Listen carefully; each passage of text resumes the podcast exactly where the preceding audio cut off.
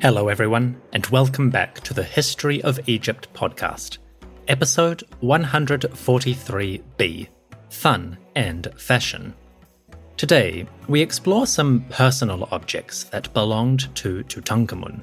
From his tomb, we can see some things that the king might have used as a young child toys, board games, furniture, and clothing all give insights to the life of a young pharaoh. This is a side episode. The story does not move forward in any way, so if you are just here for the main narrative, feel free to skip this one. Otherwise, enjoy some extra details. This story comes to you on behalf of Joan, Rhodey, and Philip. They joined the Patreon as overseers, for which I must say thank you. As overseers, or emira, they manage the workforce. They help produce the furniture, the board games, and the clothing that enhances my life. So, as I wallow in decadent luxury, by which I mean a one bedroom apartment, I am most grateful to their kindness. To everyone listening, thank you for joining me. Let's see how a child king played.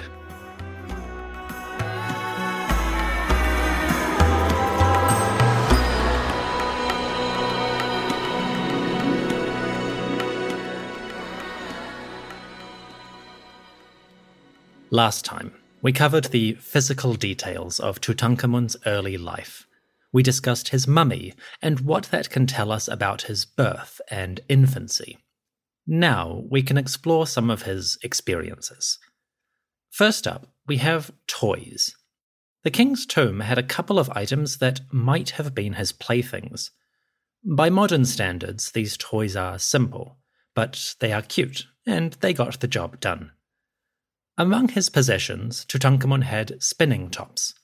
A set of spinners made of ebony and cedar wood survived in the tomb. They look a little bit like pine cones cut in half. You grab one, stick the pointy end on the ground, and spin. You know, spinning tops. The king also had animal figurines. There was an ivory frog and a small wooden monkey. The monkey is really simple you could find something similar in many antique shops. But that's not a criticism. If anything, such a classic design proves that for most of human history, toys could be simple and effective. These days, toys can be more complicated, but sometimes there's no substitute for a little animal. Surprisingly, there weren't that many toys in Tutankhamun's burial goods. Maybe the king discarded most of them as he grew older. Once he hit puberty, Tutankhamun might have gone through that toys are for babies phase and thrown them away. That's just a guess, but it is not hard to imagine a prepubescent pharaoh, bored of his childhood toys, discarding them in frustration. If he did, I hope he didn't regret it. When I was that age, I got rid of all my old Batman figurines. Sometimes I still kick myself for doing that. Anyway, beyond the toys, Tutankhamun had board games. A set of gaming boards survived in the tomb, with the appropriate pieces as well. One of these games is quite famous. It is called Senet. Senet takes place on a board divided into squares. There are 30 squares in total, in three rows of 10. The players each had four or five pieces, similar to pawns in chess. They would line up their pieces on one side of the board next to each other. Then, players would throw sticks or knuckle bones to figure out how many squares their piece would move.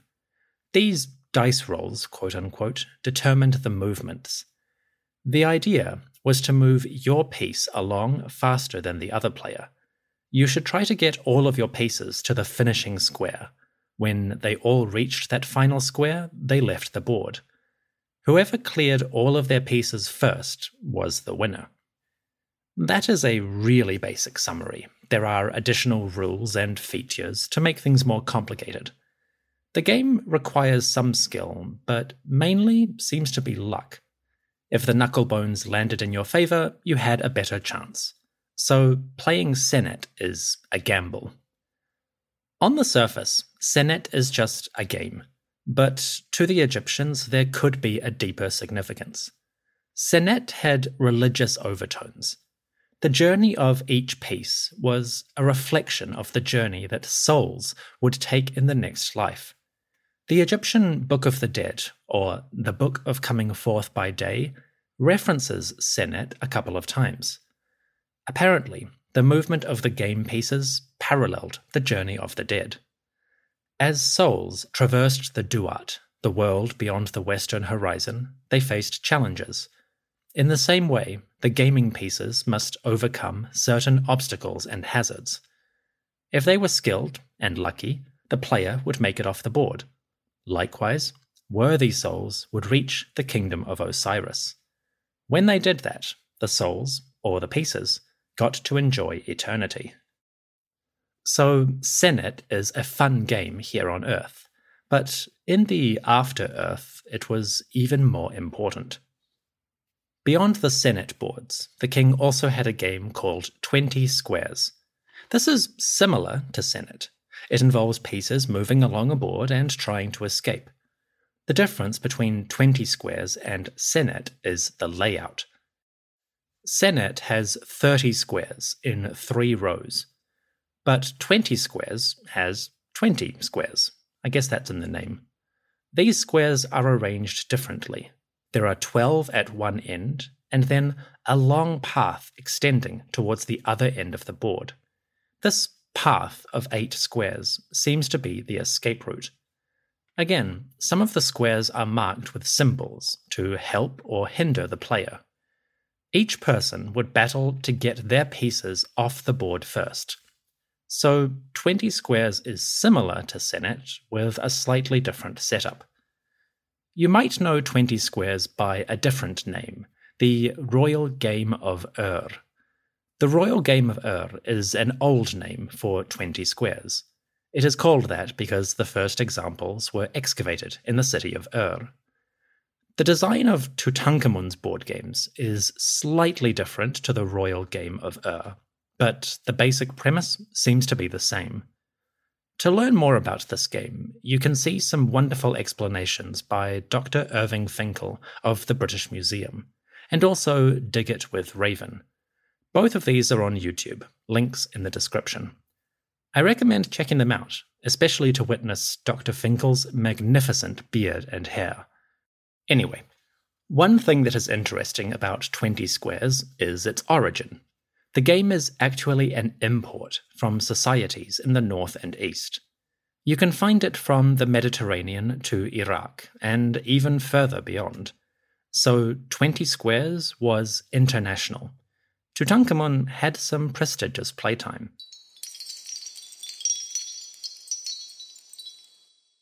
All of these items suggest that Tutankhamun enjoyed some board games.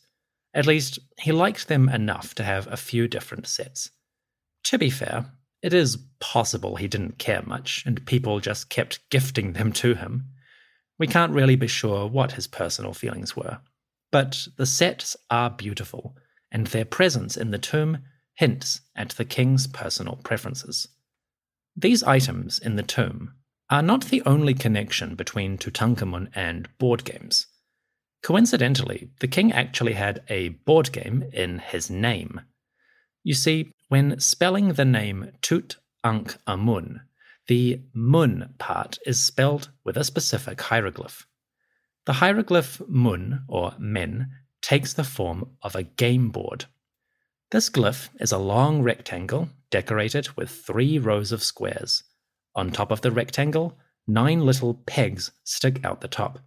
These are the playing pieces. So the hieroglyph men or mun is actually a game board.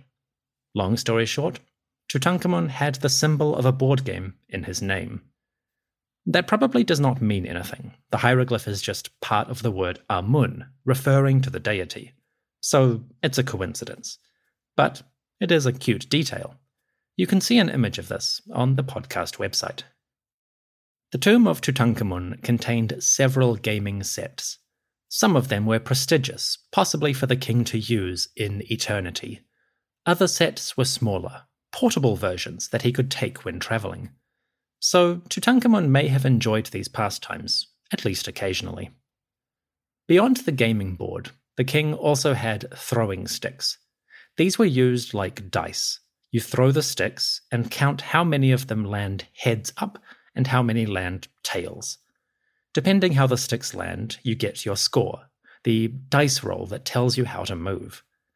Tutankhamun's throwing sticks were elaborate. They were made of ivory and decorated with images of prisoners. At the top of each throwing stick, there was a carved image of a southerner or a northerner. So every time Tutankhamun threw these sticks, his enemies would tumble about. Depending how they landed, those enemies would make Tutankhamun's game easier or harder. Maybe there's a metaphor in there, somewhere. Tutankhamun's games and toys are a small part of his treasures. As I said, there are not that many playthings in the tomb, so maybe he threw a lot of them out. Or maybe he had other pastimes that don't show up as objects. You may be wondering about the king's outdoor pursuits. We have evidence for Tutankhamun hunting and chasing animals. I will talk about those in a future episode, when we examine the king's teenage years, we will get to see those objects. For now, let's focus on his childhood, the things he probably used in early life.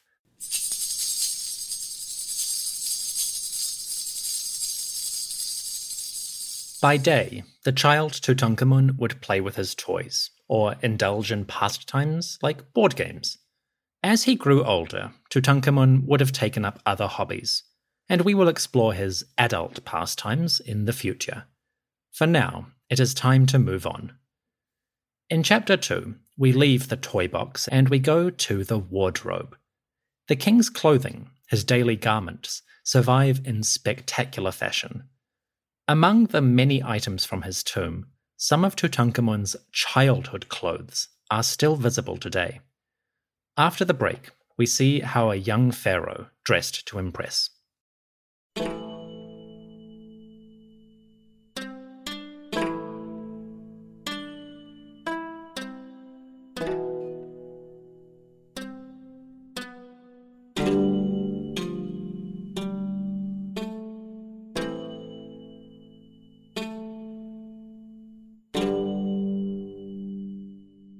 Chapter 2 Tutankhamun, the prince and then king of Egypt, had access to the most luxurious items.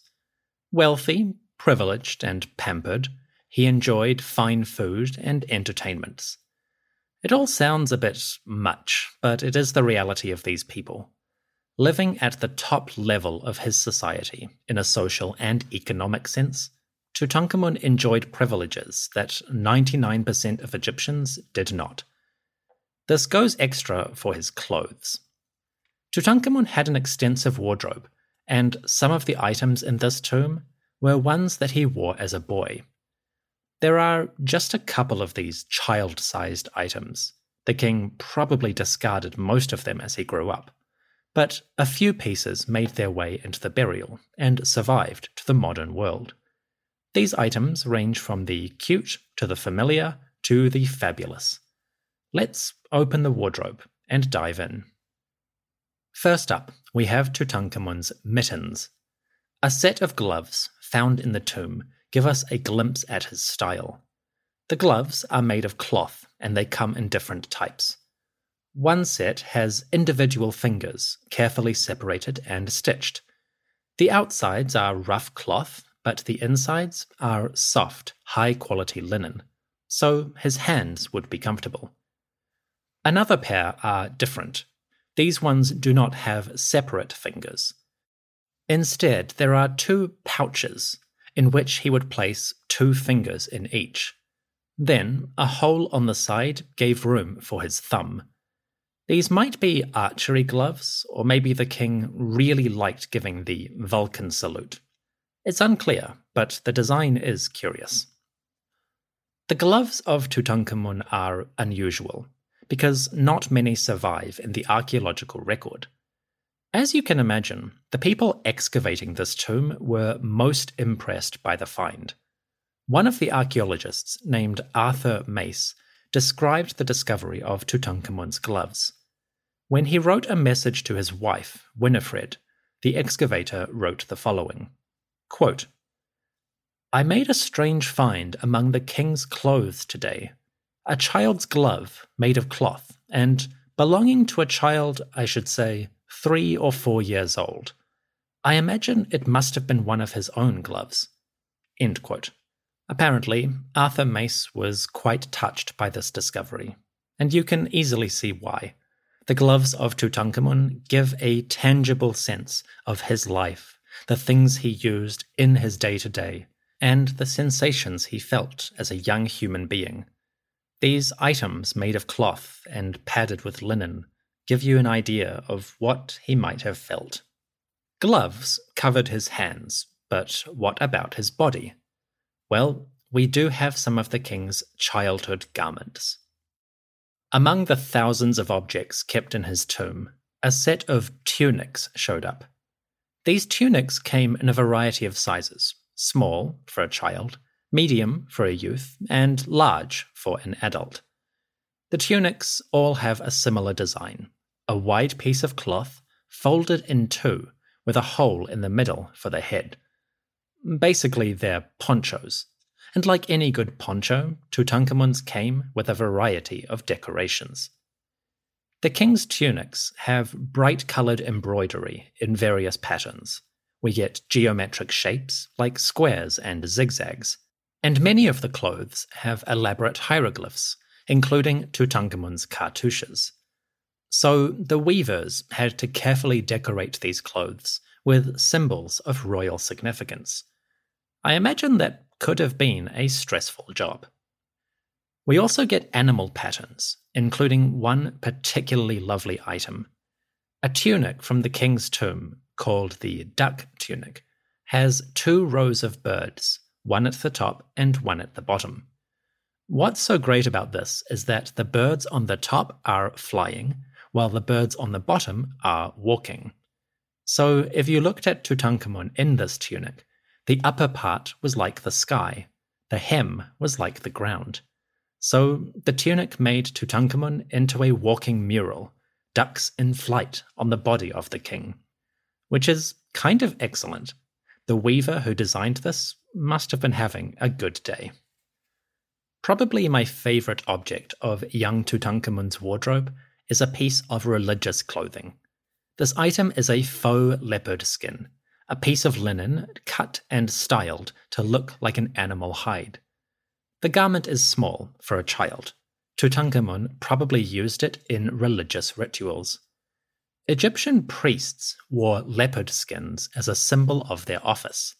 Apparently, the child Tutankhamun had his own, artificial version. The fake leopard skin is made of white linen, and it is decorated with red and blue spots. On top of each spot, a small star made of gold fastened to the cloth. Then, at each corner, the dressmakers fashioned paws for the leopard. And on the hem, a leopard's head made of wood and covered with gold added to the ensemble. So Tutankhamun, a child king, would walk forward wearing a white leopard skin with red and blue spots and glittering in gold. Which is mwah, magnificent. To finish off the piece, Tutankhamun's faux leopard skin had a falcon embroidered on the chest. This falcon, a royal symbol, had red and blue feathers with cartouches on either side. It rested over the king's heart, and on the back of the garment, a line of hieroglyphs added a final touch. A short text on the back of this leopard skin says, quote, the good God, the one who carries his father before Amun, the lord of the thrones of the two lands. So Tutankhamun, the child king, had the very best in sacred clothing. On his chest, he wore a faux leopard, brightly coloured and adorned with gold. On his chest, an image of a falcon fluttered over his heart, and on his back, an invocation to Amun sealed the deal. To me, this garment sounds delightful. If you're not dressing your child in gold adorned, divinely protected faux leopard prints, well, that seems like a missed opportunity.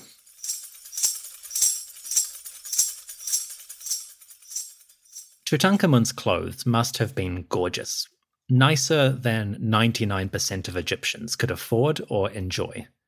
We are fortunate that so many of these survived through the millennia. Fabric easily disintegrates, and most of it could have disappeared. And a lot of it did, but enough survived to give us a glimpse at the king's lavish wardrobe. If you ask me, it sounds like young Tutankhamun had style. The fact that so many of Tutankhamun's clothes have survived is partly due to good luck. Good luck, but also good care. You see, when Tutankhamun outgrew his childhood clothes, the king's servants did not throw all of them away. Instead, the royal attendants kept a few items, and they stored them in wooden boxes. Eventually, those boxes went into the tomb so, when Howard Carter and his team excavated Tutankhamun's burial, they found these boxes. Among the treasures, a wooden chest bore the following inscription Quote, The linen chests of His Majesty, when he was a child. End quote. Back in the day, somebody marked these clothing boxes with a text. They labelled them suggesting that they were using them for storage. You can almost imagine a servant who had attended the young king from childhood sighing as they folded up his clothes and put them into storage. As Tutankhamun outgrew his garments, some careful attendant made sure to save a few. Later, those items went into the tomb, along with the chests. To whoever that servant was that preserved these garments, we should say thank you. The tomb of Tutankhamun contained many clothes. Most of them were from his adult years, just a few child sized pieces. But with such a large wardrobe, you may wonder how did he choose which items to wear? Well, it is possible that Tutankhamun had a mannequin that he used to display his garments. In the king's tomb, a wooden statue came to light this statue shows the head, shoulders, and torso of the king. No arms, no legs, just a life sized bust with simple features. The head of the statue is painted. It has red brown skin, which is typical for males. The eyes are black with thick eyeliner and eyebrows to die for. Amazingly, the painter even added small hints of red at the corner of the eyes to simulate the blood vessels. This gives the mannequin a more lifelike appearance, and the king's eyes become dark pools of eternity. It is sensational. The king's mannequin has a triangular or oval shaped face. His nose is pointy, and his lips are prominent and fleshy. His mouth dips down slightly in the middle, this is quite similar to images of Akhenaten, Nefertiti, and other people of the Amarna period. So the artist who made this mannequin was probably trained in that style.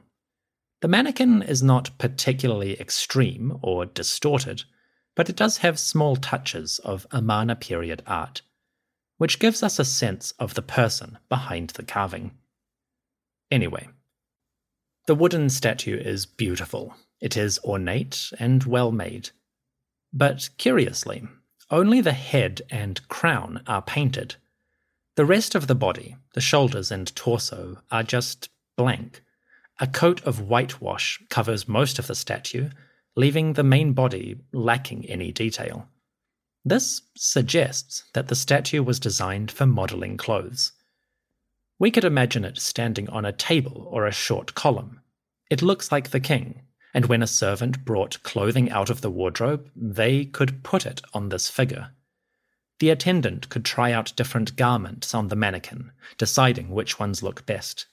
Then, when they were satisfied, they could take the clothes to the king, presenting them for wearing. Or maybe Tutankhamun himself used it to decide how he wanted to dress today. Either one is possible. We can only guess. Alternatively, the mannequin could be a tailor's model, something that a weaver could use to measure, style, and cut garments for the king. The mannequin seems to be life size, or at least close enough, and most of Tutankhamun's clothes were loose, flowy fabrics rather than tight cut items. So a figure like this might be suitable for designing his outfits. If that is the case, you can probably imagine some ancient tailor, needles clenched between their teeth, figuring out how the pharaoh should dress. They take some measurements, poke themselves a couple of times, curse a little bit, and then smile as they finally get the item right. Unfortunately, the mannequin does not have any texts or labels, so we do not know who put it in the tomb or why. With that in mind, it is anyone's guess as to the true purpose. Is it a stylish mannequin or a tailor's model? Is it both or neither? You decide.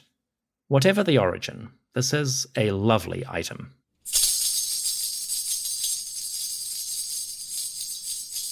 As king of Egypt, Tutankhamun enjoyed the finest products.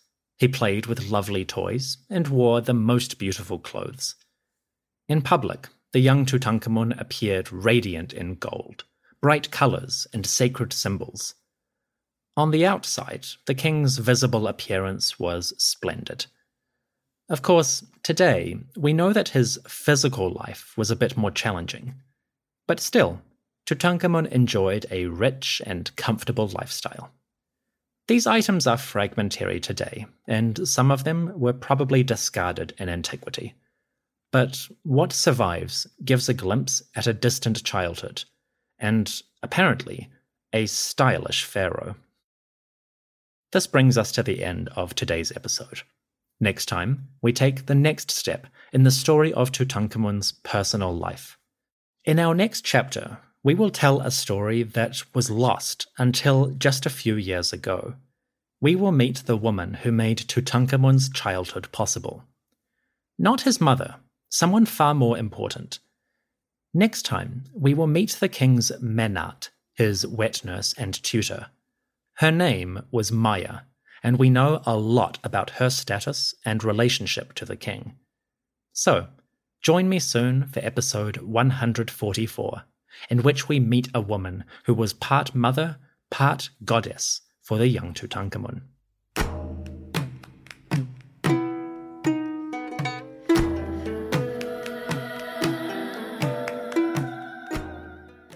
Thank you for listening to the show. My special gratitude goes to Linda, Terry, TJ, and Jason, my priest level backers on Patreon. Folks, you are too kind. With your generosity, I can afford milk to sustain my bones, coffee to sustain my brain, and the occasional board game with which to crush my friends and family. Tutankhamun played Senet, but I play Carcassonne. And thanks to you, I can destroy my opponents and establish my eternal kingdom. On the tabletop. To everyone who supports the show on Patreon, thank you from the bottom of my heart.